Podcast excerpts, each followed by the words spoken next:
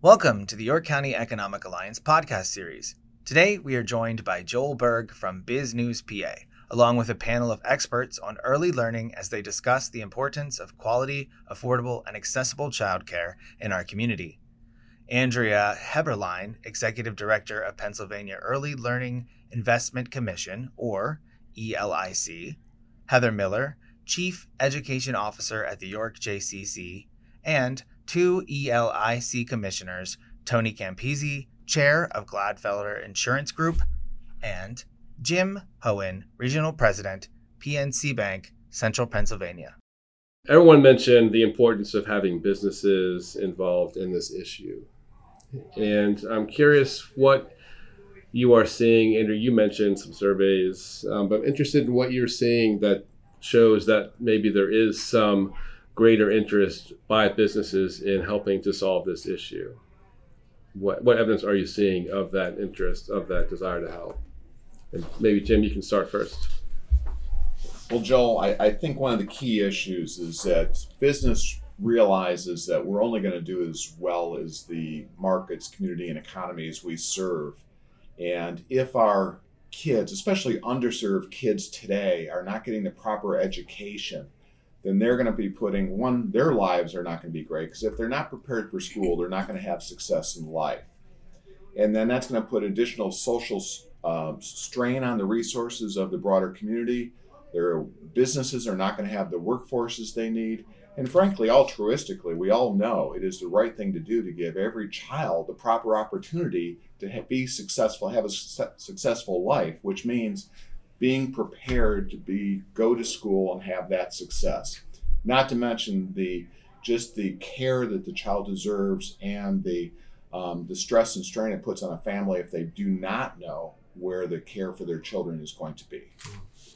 And I would add, you know, I think sometimes it's an oxymoron to say the silver lining of the pandemic, but what we have seen is that the issue of childcare in relationship to the workforce has risen to, you know, the front page of the Wall Street Journal, you know, the New York Times, Washington Post. And so, you know, businesses are truly understanding in a much different way how critically important, you know, quality, you know, reliable, affordable, accessible childcare is to their working families. And we have done some surveys in Pennsylvania specifically to show that, you know, by large, the majority of businesses that are surveyed, that were surveyed, reported that they want to do more they really do, but they just aren't aware of all of the options. So there's a, a great deal of opportunity to better support businesses in understanding those options. You know, I think so often we hear a response, you know, well,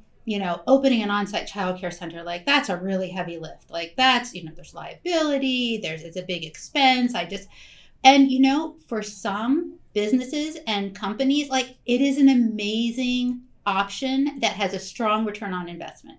Um, but for many businesses, that's just not a reality. So we're having a lot of conversations across the Commonwealth, creative things like, you know what? we are seeing great growth like just say like in franklin county and where we see you know um, distribution centers that are opening we have to employ, you know, we have to employ a huge number of people. And so, how can we think about, you know, partnering creatively instead of it just being one business? opening an on-site or a near-site childcare center. Um, we are seeing more interest in thinking about those creative solutions that maybe are related to benefits. Certainly during the pandemic, you know, flexible schedules, remote work those things make a big difference you know we we definitely know that there's um, a variety of solutions from you know HR benefits all the way up to um, you know some some pretty intensive efforts, but they all we know have a strong return on investments, not only for the businesses and the workforce, but as we know, quality early learning pays off um, just tenfold and beyond for our children. Thank you, Andrea. Tony? Well, yeah, I think Jim and, and Andrea covered it very well. Uh, I would uh, simply add that uh, every employer today uh, is facing a talent management challenge of proportions that they've never seen before. Mm-hmm. Uh, and that is uh, forcing employers uh, to look at ways to attract and retain that talent in ways they may have not looked at before. And one of those is is uh, how do I help my um, employees?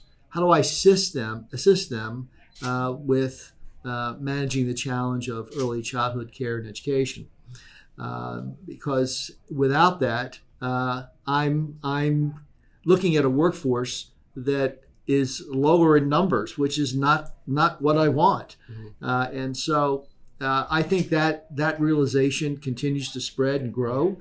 Um, and it's perfect, I think, for us now as an opportunity to get out and talk about um, uh, ways that employers can make a difference and move the needle in early childhood education. Thank you. Heather, are you seeing a difference here at the JCC in terms of interest among employers, perhaps in reaching out to you and wanting to work with you? Yeah. Um, yes, and we are a benefit of EITC funds for businesses that are able to give the JCC funding um, annually. And we've seen it uh, fluctuate over the years, but we've received over $150,000 that impacts our um, children ages three through 5 mm-hmm. Where we don't see the impact is our the bookends, as I call them, the toddlers and our school age care, because we, we do have them. And I wish that we would have that would span, mm-hmm. but um, we do have like Powder Mill Foundations, other foundations that we've applied that help support that. And so we again continue to outreach to our local businesses and you know ask for those donations mm-hmm. um, because that's the only way that we're making it through as well as united way give local york um, those are big entities that help us as well. And are you seeing more interest in making donations at this point or? Um, it, it, again it's web and flow. I think right. now with um, increase of a lot of things um, some businesses and individuals are tightening their belts a little bit. Um, and so we're being very creative on um, how we can stretch every dollar. Um, this past year, obviously, the funding that we received from the ARPA grant um, has helped tremendously, but that really offset our loss of income due to lack of enrollment.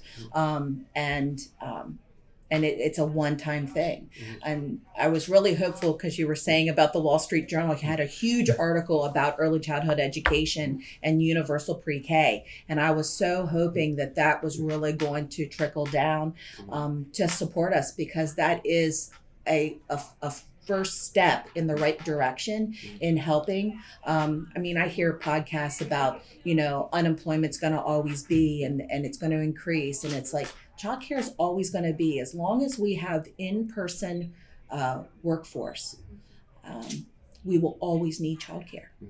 Always.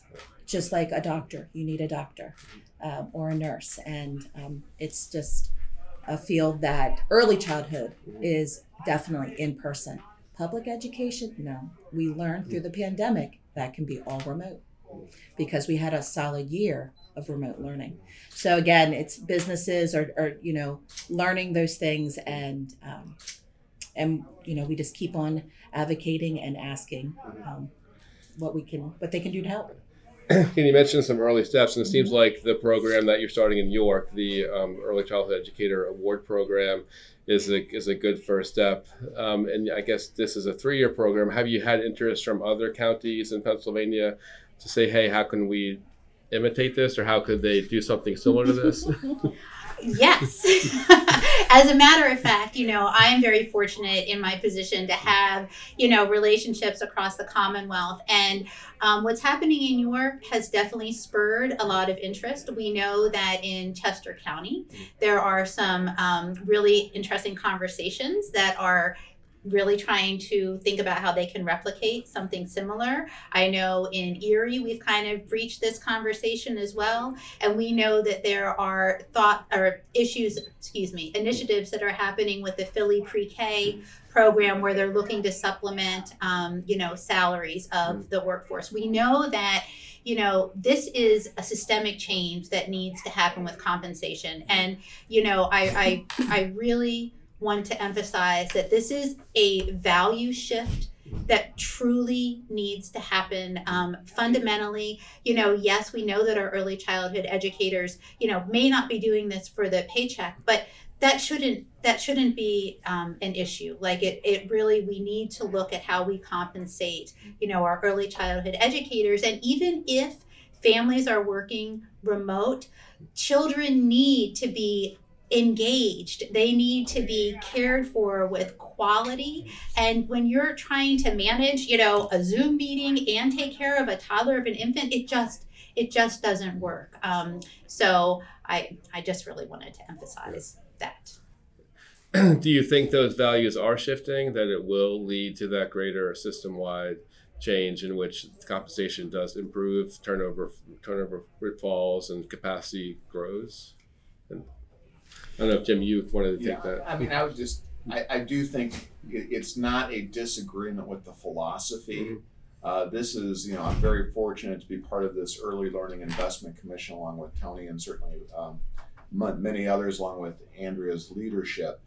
The beauty of the effort is it's, it's bipartisan in nature, and I do think that people philosophically agree that we need to take care of the kids, and along with the rest of that, the reality comes is that there's finite levels of funding at the state level. So for incremental dollars here, mm-hmm. what's the offset unless there's an overall incremental increase in revenue, which we've had some support via the CARES Act and ARPA in the last couple of years via the crisis, the COVID crisis. But ongoing, that's the major probably decision criteria is where does the incremental funding come from? And I'm not so sure that we any of us here have the specific answers for that other than advocating that we know what the return is on taking care of our kids now is of such great benefit to society, to the kids, to the business, to the workforce of the future, that we think it is a large, large priority for funding. Is it frustrating that we can't get from that sort of consensus of support to actual funding for these programs? Um, well, look, uh, when you when you look to the state uh, uh, to help uh, solve these these uh, uh, challenges and to allocate dollars strictly from the state budget, you know, there's a big there's a big agenda up in Harrisburg. This is not their only agenda, and and no one wants to promote more taxes, even for a cause like this. Uh, and so the the the reality is is that it becomes a game of allocating limited dollars, uh, and the politics that get into this, um, unfortunately, uh, don't always favor uh, early childhood education.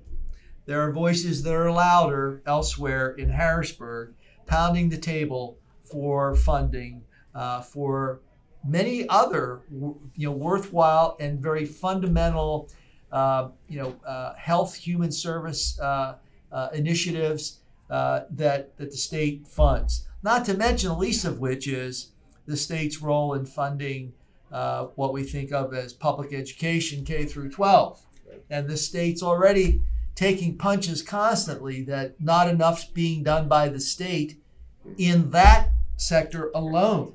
And so we're now going to say, oh, by the way, solve that problem later, fix this one with early child education. So there are definitely competing interests even within the field of education. And so what's great, I think, about this country is we don't always look uh, to government to solve the problem. And uh, and we're seeing more and more public private partnerships to tackle these kinds of challenges. And that's what we've done here in York County is we've created this public private at the very local level, public private initiative from a funding perspective that we believe should provide a springboard to grow the private sector's participation in supporting this funding that will go 100% toward we, what we know is a key issue not only for our community, not only our state, but for our country. And you tackle these things one bite at a time. Hmm. If you look at them in totality, you're going to say, gee, there's just no way we can fix this. Hmm. That's the wrong answer. The answer should be, how do I start? Hmm. And that's what we've done. We've started the journey, and now we need to continue it. And I believe that we here in York County, we will get a favorable response from the business community to support this fund. And frankly, I think the sky's the limit on this. I really do. Because once this gets legs and takes off in a broader way, any business that doesn't get on board with this, I would say, will be conspicuous by their absence. It's that simple. York County has just done such a great job with what Tony's talking about, and then you add on education of employers of what, how can they help their employees? So I, I give you know great credit and kudos to the York County Economic Alliance for having programs that are educating businesses about how is it, what are the key issues their employees are facing and then having a dialogue and giving them direction about how how do they begin to address some of the needs either through benefits through um, tax benefited programs of putting money aside uh, and some in cases where employers are able to a- actually build uh, uh, early education daycare centers even, even of their own or in consortium with each other but then there's the wonderful entrepreneurial spirit that tony talked about in terms of coming together to fill the gaps and then bringing people along so you know kudos to York County and York County Economic Alliance. Yeah, thank you, Jim. May this is a question. I, I, we probably have time for one more question. I, I, I would imagine. I may Heather, this is for you. So, um, Tony made a good case that this is a, a good start, a good building block, taking that one bite at a time. If you were to design that next bite, what might it look like? Wow, what a great question. um, so the second bite, um, obviously, there, there are parameters, as Tony was sharing, that higher levels qualify. And we do have in York County lower level uh, programs. And for them to rise up, they need funding as well. And so it is key to help support them. Um, in my opinion, I think that, and I, I know everything is time, um, but I York is um, is very unique because we have York College, we have Penn State York, we have HACC, we have York County School of Technology that are really um, they have programs of um, human development and family studies, early childhood education. And I really, our agency really partners with York County School of Technology. We hire co-op students um, because they're learning right in the field with us, and we're helping them, mentoring them, and really getting them through what they need to do. So my next step for Tony is spread that wealth a little bit more to those lower levels and have. Uh, it's time for the childcare, such like a York JCC, to give back and for all of the funds that we've received and help mentor those programs. That is a huge key because that's how you're going to raise the quality for those lower uh, programs.